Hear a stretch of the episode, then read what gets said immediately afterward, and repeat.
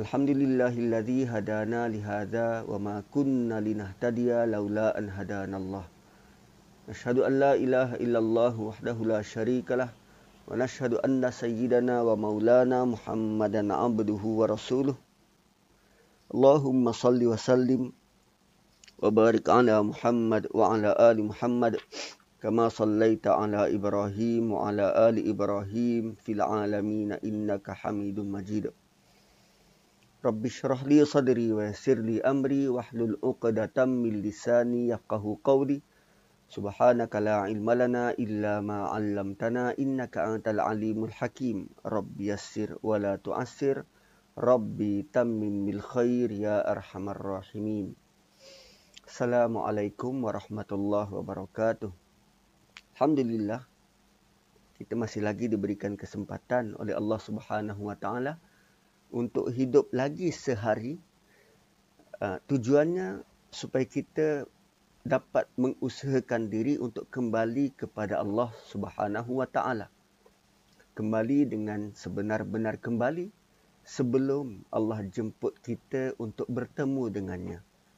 Tuan-puan kehidupan kita di dunia ini adalah sebagai hamba. Maka kerana title hamba itu, kita perlu melaksanakan tugas sebagai seorang hamba. Merasa diri hamba dan mematuhi arahan-arahan ketuhanan. Arahan-arahan ketuhanan. Uh, matlamatnya adalah supaya kehidupan kita selamat, sejahtera.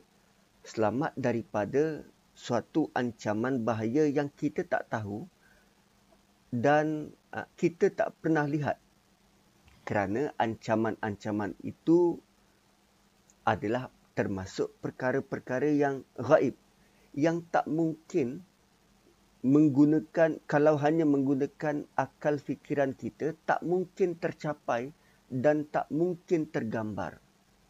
Tuan puan, analoginya begini. Katakanlah, katakanlah kita dalam sebuah kelas dan cikgu yang berada di hadapan bagi tahu pada kita. Okey kelas. Di belakang cikgu ni ada dua pintu. Ada dua pintu.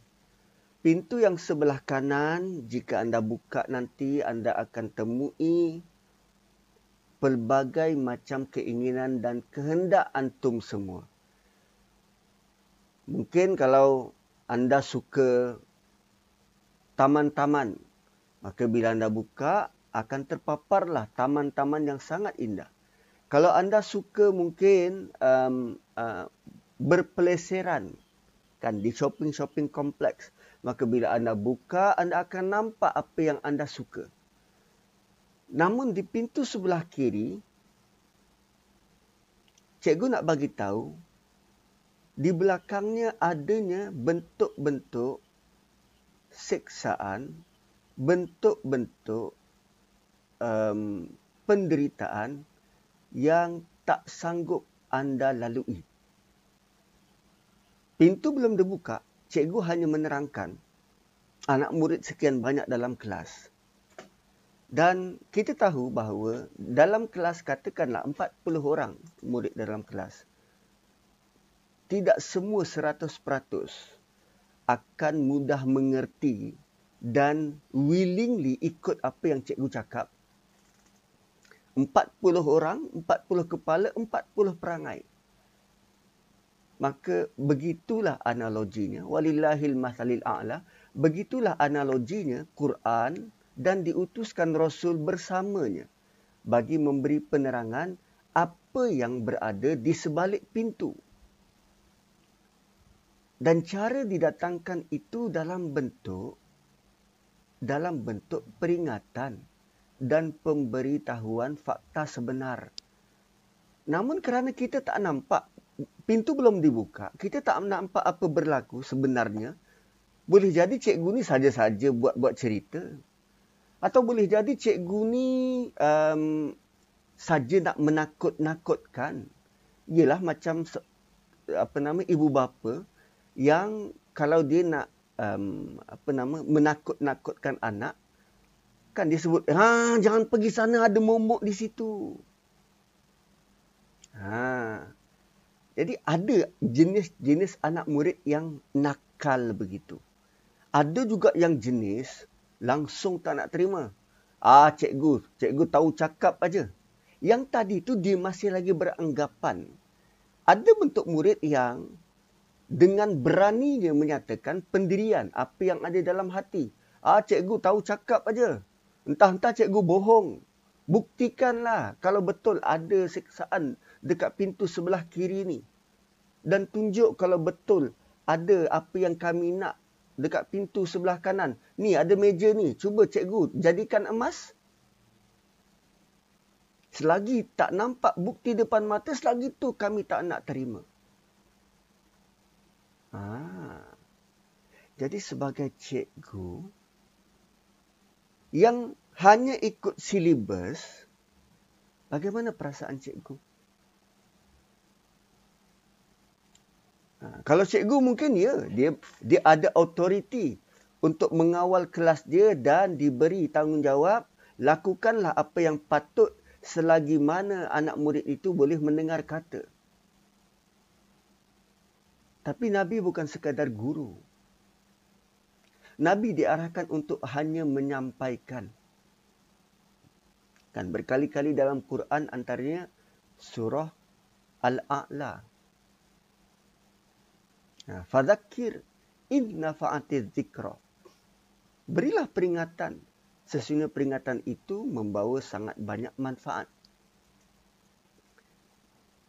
Lalu antara bentuk-bentuk peringatan yang Allah datangkan melalui Nabi sallallahu alaihi wasallam adalah surah ini. Surah Yasin. Tuan-puan, kalau kita perhatikan kedudukan surah Yasin dan kita tahu ada hadis uh, daif yang menyebut tentang surah ini adalah jantung Quran. Surah ini adalah jantung Quran. Kalau kita perhati kedudukan surah ini, uh, uh, cuba kalau ada Quran, cuba tengok daftar Quran itu bermula daripada surah yang ke-24, surah Tun-Nur Surah Nur ni surah Madaniyah. Surah Nur surah Madaniyah. Selepasnya surah ke-25 surah Furqan. Surah Furqan Makkiyah. Asy-Syu'ara Makkiyah. An-Naml Makkiyah. Al-Qasas Makkiyah. Al-Ankabut Makkiyah. Ar-Rum Makkiyah. Luqman Makkiyah. Sajdah Makkiyah. Ahzab Ah, ini Madaniyah. Ahzab Madaniyah. Sabak Makkiyah, Fatir Makkiyah. Ada sepuluh surah sebelum surah Yasin yang kesemuanya turun di Mekah. Kemudian surah Yasin juga turun di Mekah. Cuba lihat selepas surah Yasin. Sofat, Sad, Zumar, Ghafir, Fusilat, Syu'ara, Zukhruf, Dukhan, Jasiyah, dan Ahqaf. Sepuluh surah ini juga turun di Mekah. Tuan-puan, surah Yasin terletak di tengah-tengah. Sebelumnya sepuluh surah Makkiyah, selepasnya sepuluh surah Makkiyah. Menariknya, dalam sepuluh-sepuluh, dua puluh-dua puluh surah ini, ada pair dia masing-masing. Ada pasangan dia masing-masing. Contoh, surah Sabak dan surah Fatir. Kalau kita baca, hampir sama. Hampir sama kandungannya. Ayat-ayatnya tak jauh beza. Tapi surah Yasin datang dalam keadaan tunggal. Tak ada pasangan. Suatu ulama-ulama yang membahaskan surah ini menyatakan surah ini agak istimewa. Malah Imam Ahmad bin Hanbal mengatakan jika surah ini dibacakan berhampiran orang yang dalam sakaratul maut, Allah akan meringankan baginya dan mudah keluar rohnya. Nabi Nabi sallallahu alaihi wasallam pernah bersabda dari Maqil bin Yasar, "Iqra'uha ala mautakum." Bacakanlah dia atas orang mati kamu, iaitu surah Yasin. Dan hadis ini diriwayatkan oleh Imam Ahmad, Abu Daud dan An-Nasai. Begitulah antara um, fadilat dan keistimewaan surah ini. Dan hadis Nabi itu menyebutkan mautakum. Maksud mautakum, mautakum ni isim. Dan mautakum ni tidak terikat dengan masa. Dia bukannya sebelum mati, dia bukannya semasa mati, semasa menghadapi kematian dan dia bukan juga selepas kematian. Dia tidak terhad sebelum, semasa atau selepas sebab dia bukan fi'il, dia isim. Dan isim ini bila-bila masa kita boleh buat. Mungkin dalam bentuk uh, apa yang uh, sahabat pencinta Quran ni buat. Kan pagi boleh, petang boleh, malam boleh. Sama ada orang tu tengah sakit pun boleh. Selepas daripada dia mati pun boleh. Ah, bentuknya surah Yasin. Tujuannya apa? Peringatan bagi peringatan. Kenapa? Sebab kita ini manusia. Dan manusia ini tempat lalu lalang lupa. Tempat lalu lalang lupa. Jadi orang yang pelupa ni, apa benda yang perlu di, dibuat untuk dia? Ingatkan dia. Ingatkan dia. Dan Quran ini datang dalam bentuk satu Quran, Quran baca banyak kali satu bacaan yang dibaca banyak kali dan satu lagi dalam bentuk zikra. Zikra ni ingatan. Benda yang kita dah tahu tapi diingatkan. Mudah je tuan-puan kalau kita nak nak nak test kita ni uh, mudah lupa atau tidak. Tuan-puan ingat lagi tak perkataan yang ke-15 saya sebut daripada awal tadi perkataan yang ke-15. Hah, saya sendiri pun tak ingat. Saya sebut je tapi tak tahu apa perkataan tu. Tengok punya mudah kita lupa. Ha, so mukaddimahnya adalah saya bawakan contoh bagaimana sebenarnya Quran ini datang dan diberi peringatan dan kenapa ada sebahagian manusia yang tak nak dengar peringatan tu malah membantah dengan membuta tuli. Membantah dengan membuta tuli. Dan pagi ini saya nak kongsikan kepada tuan-puan bagaimana Buya Hamka dalam tafsir Azharnya uh, menterjemahkan surah Yasin ini mengikut apa yang beliau baca dan apa yang beliau um, kaji. Okey. Beliau mulakan Sebagaimana biasanya surah-surah yang diturunkan di Mekah. Perbahasan utama yang dibicarakan dalam surah ini ialah tentang akidah. Surah ini bermula dengan sumpah demi Quran yang penuh berisi hikmah wal Quranil Hakim. Lalu Allah menjelaskan bahawa Nabi sallallahu alaihi wasallam sememangnya utusan sebagaimana utusan-utusan Allah yang terdahulu. Nabi diutuskan untuk memimpin manusia melalui jalan yang lurus. Kan ala sirati mustaqim melalui jalan yang lurus menggunakan Quran yang diturunkan oleh Allah yang penuh autoriti dan diliputi dengan kasih sayang. Maka wahyu Allah itu menjadi pedoman sepanjang zaman. Diterangkan pula selanjutnya bagaimana pentingnya manusia mendapat bimbingan. Allah datangkan contoh. Kalau-kalau manusia itu sudah lama tidak mendapat bimbingan, sudah lama tidak diperingatkan, sudah lama tidak mendengar um, uh, apa nama tausiah, sudah lama tak dapat nasihat. Apa apa akibatnya? Hidup di dunia akan sampai ke tahap tersesat. Malah kesan daripada sesat di dunia, di akhirat pun akan mendapat derita azab hanya kerana dia gagal untuk mendengar nasihat. Malahan, di samping itu bahagialah orang-orang yang hidup di dunia dan bahagia pula kelak kehidupan di akhirat bagi mereka-mereka yang makan nasihat. Bagi mereka-mereka yang makan nasihat. Kemudian Allah Subhanahu Wa Taala jelaskan pula betapa hebatnya perjuangan para nabi dan rasul. Kan? Wadrib lahum masalan ashabal qaryah id ja'ahal mursalun betapa hebatnya perjuangan Nabi dan Rasul. Utusan-utusan Allah itu bila mereka menyampaikan dakwah kepada manusia. Untuk ini diceritakanlah perjuangan dua utusan Allah yang kemudiannya dibantu oleh utusan yang ketiga. Mereka telah bersungguh-sungguh menyampaikan dakwah namun bantahan dari kaum mereka sangat keras. Akhirnya kaum itu binasa. Semua itu sebagai peringatan dan peringatan ini dalam bentuk ingatan kepada kisah sejarah. Dan ini merupakan ingatan kedua.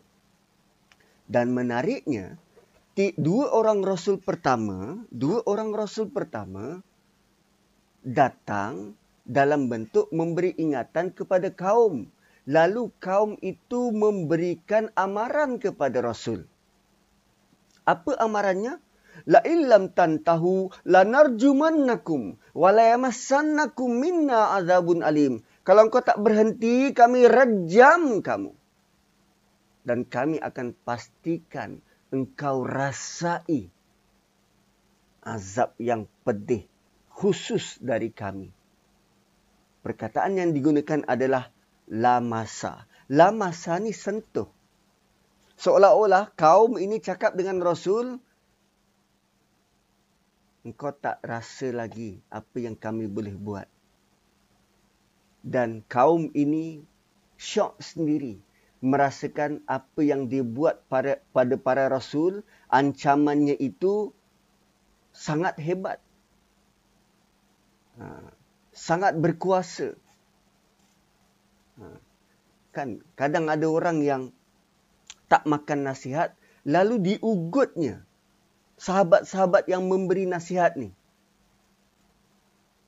Ha, diugut dengan uh, ugutan-ugutan untuk uh, apa merosakkan periuk nasi menyusahkan keluarga dan pelbagai lagi. Dalam bentuk wala yamassannakum minna azabun alim.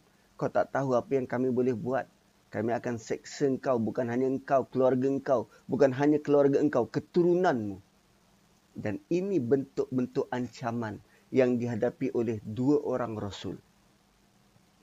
Maka dikuatkan oleh pembantu Rasul yang ketiga. Wajah amin aqsal madinati rajulu yas'a. Dan datang daripada hujung kota seorang lelaki berlari-lari Tujuannya apa? Semata-mata dia nak bagi tahu pada kaum dia, ittabi'ul mursalin. Wahai kaumku, ikutlah rasul-rasul ini. Ittabi'u man la yas'alukum ajra. Ikut mereka-mereka yang langsung tidak minta sebarang manfaat dan faedah. Tak minta bayaran pun. Tak minta duit kopi pun. Tak minta ajarannya ini ditrademarkkan. Ha, ini saya bagi bukan percuma tahu kalau nak copy paste atau kalau nak siarkan balik minta izin daripada saya. Tak langsung tidak. Ittabi'u man la yas'alukum ajra wa hum muhtadun. Bukan sekarang kita banyak kata oh ini harta intelek. Bayangkan kalau Allah Subhanahu Wa Taala menetapkan Al-Quran ini sebagai harta intelek. Tak siapa boleh kopi, tak siapa boleh siarkan dalam apa jua bentuk kepada orang ramai. Susah kita. So lelaki ini bagi tahu Rasul-Rasul ini datang. Dia tak membawa kesan apa-apa pun pada harta bendamu. Apa yang perlu adalah dengar apa seruan mereka. Hanya perlu dengar. Tak perlu banyak pun. Ittabi'u man la yas'alukum ajra wa hum muhtadun wa ma liya la a'budu allazi fatarani wa ilaihi turja'un. Pada ayat yang ke-22, lelaki ini meneruskan dakwahnya. Apa dikata pada ayat 22 ni? Mengapa aku tidak menyembah Tuhan yang menciptakan daku? Dan yang kepadanya lah semua kamu semua akan dikembalikan. Lelaki ini cuba bermain logik. Kalau engkau tidak ikut apa yang Rasul ini kata, kan menjadi pelik. Kenapa aku tidak sanggup untuk menyembah Tuhan yang cipta aku? Sedangkan aku bakal kembali kepada dia. Itu kan logik terkadang dakwah ini perlu didatangkan contoh-contoh. Macam tadi saya bawakan analogi. Which is contoh daripada Allah Subhanahu Wa Taala tu lebih hebat dan dahsyat. Cuma bagaimana uh, kita cuba bawakan contoh-contoh ini supaya contoh itu dapat membimbing dan mengetuk pintu hati. Oh begitu bentuknya. Oh bukan begini. Maka diteruskan dakwah daripada Rasul yang ketiga ini. A'attakhidhu min dunihi aliha. Jika demikian, dia dah cipta aku, Tuhan itu dah cipta aku dan aku bakal kembali kepada dia, maka patutkah aku menyembah Tuhan yang lain? In yuridni rahmani bidurrilla tughni anni syafa'atuhum syai'a wa la yunqidhun. Jika Allah yang pemurah itu nak menimpakan aku satu bentuk bahaya. Jika Allah itu nak menimpakan kepada aku balak bencana. Korang semua tak boleh tolong aku tahu. Anda semua tak boleh nak bantu. Anda semua pun tak tak mampu nak tolong. Tak tak mampu.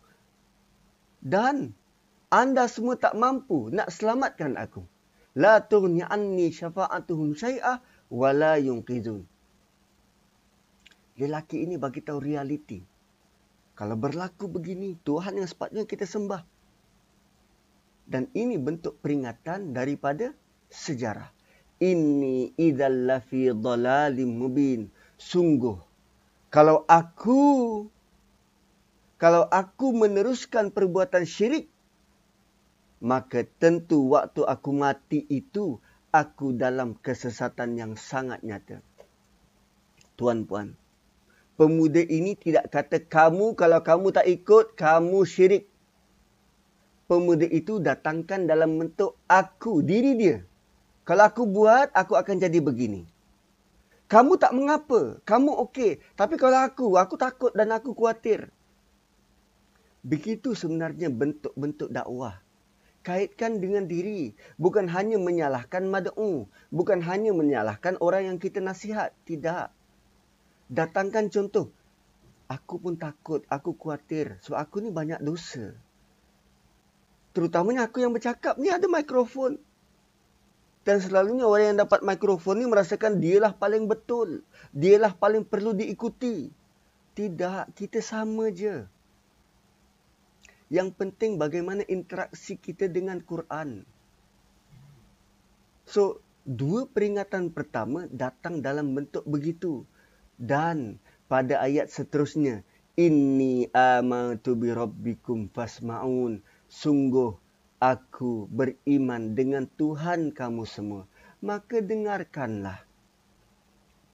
Lima nasihat penting daripada lelaki ini kepada kaumnya. Tuan-puan, surah Yasin pada peringatan yang kedua ini, Allah nak kita belajar suatu yang besar.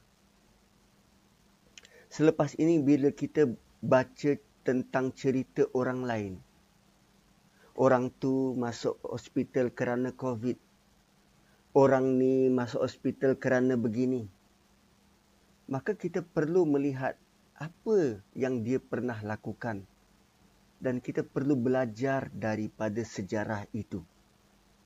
Kan apa yang berlaku semalam menjadi sejarah. Sejarah tu tujuannya untuk membantu hidup kita bagaimana nak bertindak untuk masa depan. Itu fungsi sejarah. Dan daripada sejarah itulah mengingatkan kita manusia yang sangat sering mudah lupa ini. Lalu kerana kita tidak melihat sejarah, maka kaum itu dibinasakan. semua itu untuk peringatan kita. Ha, kita menghadapi kemerdekaan dan kita perlu lihat sedikit sebanyak tentang sejarah. Setelah itu, setelah Allah mengemukakan perjuangan utusan-utusan Allah itu dan kebinasaan yang menimpa kaum mereka, barulah ayat selanjutnya mengajak manusia untuk yang menerima seruan. Ha, barulah Allah melanjutkan kepada manusia-manusia yang menerima seruan. Di sini tertentulah. Di sini ada ajakan itu khusus kepada umat-umat manusia seluruhnya. Meskipun asal usul diturunkan untuk peringatan kepada kaum yang menolak kebenaran yang dibawa Muhammad sallallahu alaihi wasallam supaya diperhatikan keadaan alam sekeliling. Dan sekarang kita masuk kepada peringatan ketiga. Kalau daripada sejarah kita tak nampak, peringatan daripada atas berbentuk Quran kita tak perasan. Sekarang cuba tengok alam sekelilingmu. Wa ma anzalna ala qaumihi min ba'dihi min jundim minas sama'i wa ma kunna munzilin. Tuan-puan, Allah datangkan peringatan bukan dalam bentuk paksaan kepada kita. Kami tidak sekali-kali turunkan kepada kamu sebarang pasukan tentera dari langit. Dan sebenarnya kami tidak perlu menurunkan. Kenapa perlu turunkan tentera? Tuan-puan, ingat lagi peristiwa darurat. Bukan yang yang sekarang ni, yang baru-baru ni nak. Darurat dulu. Apa berlaku waktu itu? Tentera ambil alih. Allah boleh saja buat darurat di muka bumi ini kerana ramainya orang-orang yang tak nak beriman, yang tak nak terima. Cikgu boleh saja panggil guru disiplin kerana murid-murid dalam kelas tu dah tak nak dengar cakap. Allah bagi tahu, kami boleh turunkan tentera. Tapi tak perlu. Kerana selain daripada kami turunkan tentera, memadai kami lakukan dengan satu pekikan. Lalu suasana tiba-tiba senyap sunyi. Satu pekikan, maka dengan serta-merta mereka semua sunyi. Sebab semua mati. In kanat illa sayhatan wahidah faidahum khamidun. Ya hasratan ala ibad. Waktu itu baru korang menyesal. Sekarang korang tak nak dengar. Tapi waktu itu baru korang menyesal. Ma ya'tihim min rasulin illa kanu bihi yastahzi'un. Tidak datang kepada mereka seorang rasul melainkan mereka mengejek-ejek dan mengolok-oloknya. Tak perhatikan, tak nak belajar bila turunkan Quran, lain yang dituju. Lain yang dibuat. Bukan untuk memahami apa yang Quran itu sebut. Tetapi dia lebih suka dihias-hias. Alam yarau kam ahlakna qablahum. Korang tak tengok ke sejarah? Berapa banyak umat-umat terdahulu yang kami binasakan sebelum mereka. Dan umat-umat itu ternyata tidak kembali lagi. Tak ada seorang pun yang bangkit daripada kubur bangun dan cerita. Tak ada. Yang mati itu terus mati. Langsung tak ada khabar berita. Alam yarakam ahlakna qablahum minal qurun annahum ilaihim la yarji'un. Sedangkan dulu waktu mereka hidup, mereka mengaku kamilah kaum yang terhebat. Lagak Fir'aun mendabik dada. Kamilah kaum terbesar dan terkuat. Tak ada yang boleh mengalahkan. Kaum Samud Wa idza batashtum batashtum batashtum jabbarin. Kalau mereka memukul, mereka memukul dengan sungguh-sungguh dengan kuat. Tapi Allah bagi tahu berapa ramai mereka yang telah kami binasakan. Ada mereka bangun balik. Yang dulu mereka kata, kamilah paling power. Kami berada di tampuk kekuasaan. We have numbers. Ada? Tak. Wa in kullul lamma jami'un ladaina muhtarun. Nanti ada satu makhluk pun melainkan nanti bakal dihimpunkan di, tim, di tempat perbicaraan dan mereka semua akan hadir. Dan ini peringatan seterusnya. Wa ayatul lahumul ard baru didatangkan peringatan ketiga. Ha, tadi itu conclusion kepada peringatan kedua. Mereka yang kekal tak nak beringat dengan peringatan kedua, Allah datangkan satu bentuk ancaman berat. Satu bentuk logik. Orang terdahulu yang dahsyat, yang konon kata kuat, tak pun bangkit, semuanya mati. Tak perlu kami turunkan tentera, cukup dengan satu pekikan, satu bunyi, semua senyap sunyi. Uh, yang sebelum ni kelas begitu bising, cikgu tiup whistle, semua senyap. Seterusnya ayat ke-33, peringatan daripada alam sekitar, daripada sekeliling. Wa ayatul lahumul ard. Dan menariknya Allah mulakan dengan ayah ayah. Bila jumpa perkataan ayah ni, dia ada beberapa maksud. Antaranya ayat-ayat Quran. Yang kedua maksudnya tanda-tanda kebesaran. Yang ketiga maksudnya adalah bentuk-bentuk yang Allah nak kita perhati. Ayah ni, ayah ni macam ni.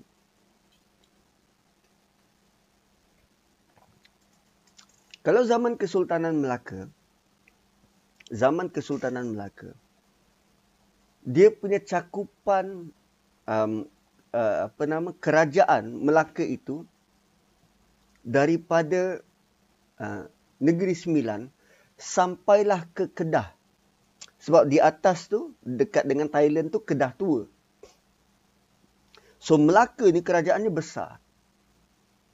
Dan kalau kita berjalan daripada Thailand nak ke selatan, kita akan dapat tahu kita sudah berada di bawah jajahan takluk Kesultanan Melaka dengan kita melihat tanda-tanda. Adanya bendera, adanya uh, tembok, mungkin ada lambang-lambang perlambangan, mungkin sepanjang jalan tu ada bentuk um, apa nama sulap-sulap. Kan kalau kita masuk negeri-negeri dalam semenanjung ni contoh kalau kita masuk ke Melaka. Kita tahu yang kita berada di Melaka kalau kita nampak tangga-tangga rumah-rumah lama tu tangga batu kalau kita pergi ke Kelantan, kita boleh kenal pasti yang ini Kelantan kalau dia ada banyak balasah-balasah, balai-balai dekat luar. Kalau uh, pergi ke Selangor, kita boleh kenal pasti yang ini negeri Selangor kalau kita nampak tanda-tanda adanya uh, apa nama sawah padi kalau area uh, Tanjung Karang. Sama macam Kedah adanya jelapang-jelapang. Johor kita kenal pasti oh kalau kita nampak adanya pokok-pokok sawit sebab tanah gambut jalan beralun. Oh dah sampai Johor sebab jalan beralun. Itu ayah. Lalu Allah datangkan tanda-tanda kerajaan dia. Tanda-tanda kekuasaan dia. Cuba lihat bumi yang mati. Wa ayatullahumul ardul maitah. Cuba tengok bumi yang mati itu. Cuba tengok tangan, eh, tanah yang dalam genggamanmu. Tanah yang kering yang mati itu. Ahyainaha kami hidupkan. Wa akhrajna minha dan daripada tanah itu kami keluarkan daripadanya habba biji-bijian bentuk butir beras bentuk butir gandum famin huyakulun sebahagian daripadanya engkau makan kenapa sebahagian? Sebab sebahagian yang lain kau simpan untuk jadikan benih. Waja'alna fiha jannat. Dan bukan hanya itu. Bukan hanya kamu dapat makan. Kami jadikan juga di bumi itu daripada tanah yang tadi mati yang kami hidupkan, kami suburkan, kami jadikan daripadanya jannatin min nakhilin wa a'nabin wa fajjarna fiha minal uyun. Kebun-kebun kurma dan anggur. Tuan-puan, ada beberapa perkataan yang melambangkan kebun. Antara lain jannat, antara lain um, uh, apa nama um, hadaiq. Tapi jannat dia mirip dengan perkataan jannah. Jannah tu singular. Jannat ni plural. Allah gambarkan bagaimana kebun-kebun yang dihasilkan daripada tanah yang mati itu tadi indahnya macam syurga dunia. Satu Allah guna perkataan jannah. Allah boleh saja hidupkan pokok tanpa perlu dihias. Sebab yang penting adalah oksigennya tu.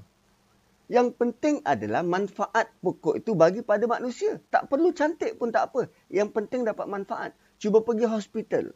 Orang-orang yang sedang makan dan minum daripada straw. Kan dimasukkan uh, apa nama tiup daripada hidung, daripada mulut terus ke perut. Cuba rasa makanan tu. Itu makanan yang yang berhasiat sesuai untuk tubuh badan. Dan makanan itu perlu sedap. Yang penting ada vitamin yang cukup untuk tubuh badan. Itu yang manusia cipta. Cuba tengok Allah cipta. Buah yang begitu cantik dibalut dengan baik. Fakihah Allah gelar sebagai fakihah. Bila kita rasa kita tersenyum. Dan Bandingkan pula dengan yang manusia buat. Tadi buah dibalut. Manusia juga buat pembalut. Dan kita buat pembalut daripada plastik. Dan sekarang menjadi um, antara masalah besar dunia. Lambakan plastik-plastik yang dibuang. Sehingga mengancam pula kehidupan spesies spesies yang lain penyu misal kata hampir pupus hanya kerana plastik yang kita buat. Tujuannya apa tadi? Untuk kita bungkus. Tengok Allah bungkus buah macam mana. Bungkusannya itu dibaling ke tanah, dibuang ke tanah menjadi baja untuk tanah. Kita bungkusan yang kita buat plastik baling ke tanah. 150 tahun belum tentu terurai. Kamu tak tengok ke dekat keliling kamu? Keupayaan kamu sendiri dan keupayaan apa yang Allah boleh buat. Malah bukan hanya itu, bukan hanya kami hias dengan cantik, liat kulu min samarihi supaya kamu dapat nikmati buah-buahnya.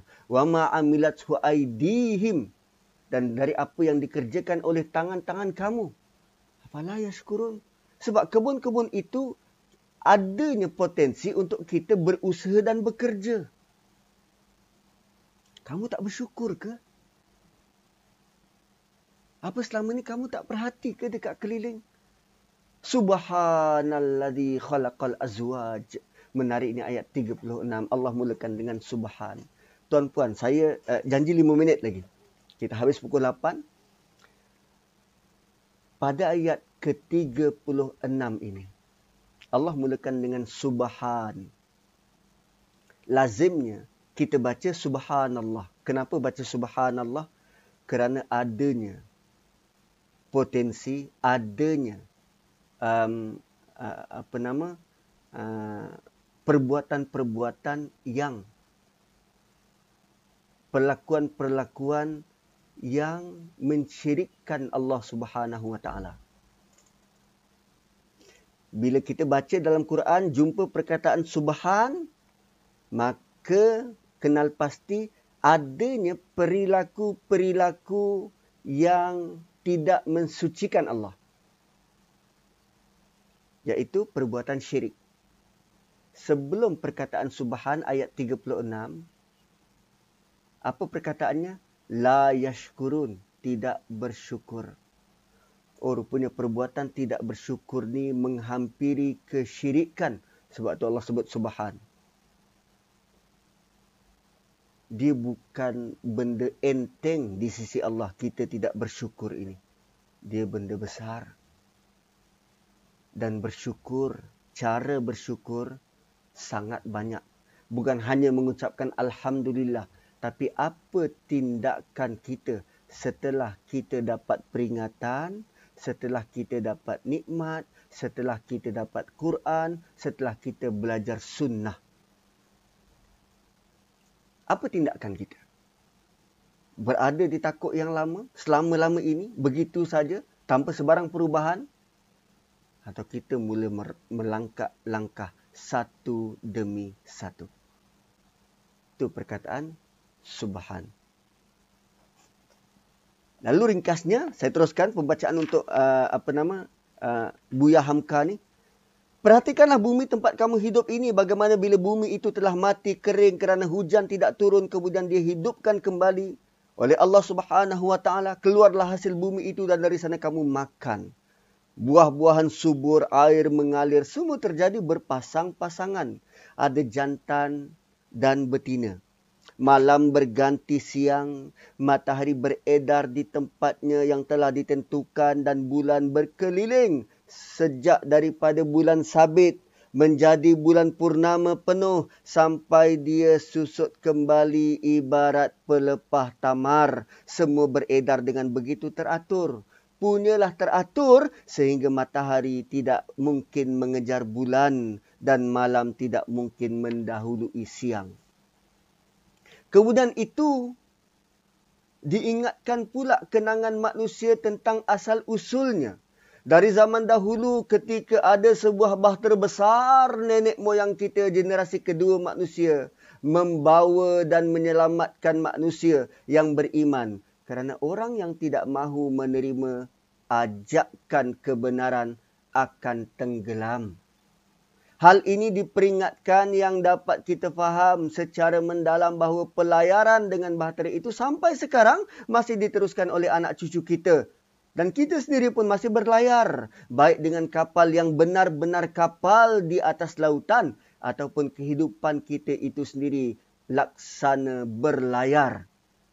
Sewaktu kapal ini Sewaktu itu, kapal ini sebenarnya dapat saja tenggelam bila-bila masa hanya senya rahmat Allah dan belas kasihan Allah jualah yang mempertahankan kita sampai kepada waktu tertentu. Dan hanya kerana Allah, kita masih lagi dapat hidayah sampai sekarang. Kapal yang kita sedang lalui ini, bahtera yang sedang kita layari ini, Allah tidak tenggelamkan. Lalu, dibayangkan pula. Ini peringatan seterusnya peringatan daripada masa hadapan bahawa satu waktu kelak panggilan akan datang. Satu pekik yang keras dan dahsyat akan mengubah keadaan. Dan jemputan itu tidak dapat dielak sehingga berwasiat pun tidak mampu. Dan nanti dalam satu waktu yang ditentukan oleh Allah, makhluk yang telah tidur nyenyak dalam alam maut, tak berapa lama waktunya, akan tersentak dan dibangunkan dengan sekali pekik pula. Maka datanglah hari perhitungan itu tiap orang akan menerima ganjaran dari amalnya di hidup eh, dari amalnya sewaktu dia hidup di dunia. Malang bagi yang hidup sebagai yang orang yang derhaka, anak murid yang nakal dan bahagialah mana-mana yang hidup dalam ketaatan. Setelah itu diingatkan kepada manusia yang lalai dan lengah sehingga sampai mereka lupa kepada sembah Allah. Sembahan yang sejati iaitu Allah. Ditukarnya dengan menyembah syaitan. Mengapa salah memilih jalan? Sekarang begini yang tersua. Neraka jahanam menganga menanti. Mulut terkunci, tangan dan kaki menjadi saksi. Memang banyak sanggahan kepada Nabi. Sampai dia dianggap begitu enteng. Dikata ini seorang penyair. Allah pertahankan Nabi bahawa orang semacam itu bukanlah penyair. Itulah pelbagai bentuk ragam manusia. Mereka tidak ingat bahawa diri mereka terjadi dari air mani, segumpal tanah namun masih suka berdebat dan mencari salah. Bahkan ada yang sambil mencemuh menanyakan, apakah tulang yang telah hancur ini akan hidup kembali? Siapa yang akan menghidupkan? Nabi disuruh menjawab, yang akan menghidupkan kembali itu ialah yang menciptakannya sejak dari tanah lalu menjadi nutfah lalu menjadi manusia itulah Allah Bukan saja manusia diciptakan dengan kudrat dan iradat kemampuan Allah begitu. Bahkan pohon kayu hijau pun ada yang mengandung api. Sehingga dengan kayu hijau itu kamu dapat menghidupkan api. Bagi Allah, semuanya mudah hanya tergantung, ah, hanya bergantung kepada satu perkataan. Kun. Maka semuanya jadi.